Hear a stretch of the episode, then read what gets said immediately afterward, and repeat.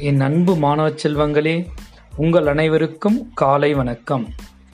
இன்று ஆகஸ்ட் மாதம் இருபத்து எட்டாம் தேதி ஆவணி மாதம் பனிரெண்டாம் தேதி சனிக்கிழமை. இன்றைய தினத்தின் முக்கிய தலைப்புச் செய்திகள். தமிழகத்தில் தொடர்ந்து மெல்ல மெல்ல குறையும் கொரோனா பாதிப்பு. தமிழக ஆளுநர் பன்வாரிலால் புரோஹித் அவர்களுக்கு கூடுதல் பொறுப்பாக பஞ்சாப் மாநிலத்தின் ஆளுநராக பதவியேற்பு.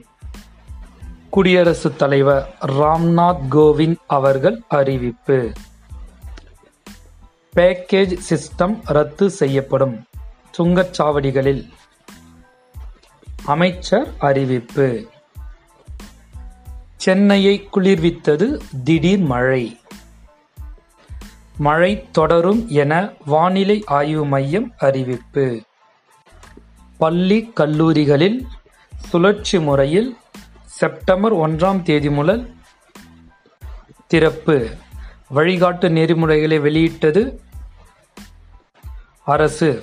வாரத்தின் ஆறு நாட்கள் பள்ளி செயல்படும் எனவும் அறிவிப்பு. இன்றைய நாள் இனிய நாளாக அமைய வாழ்த்துக்கள் மாணவர்களே.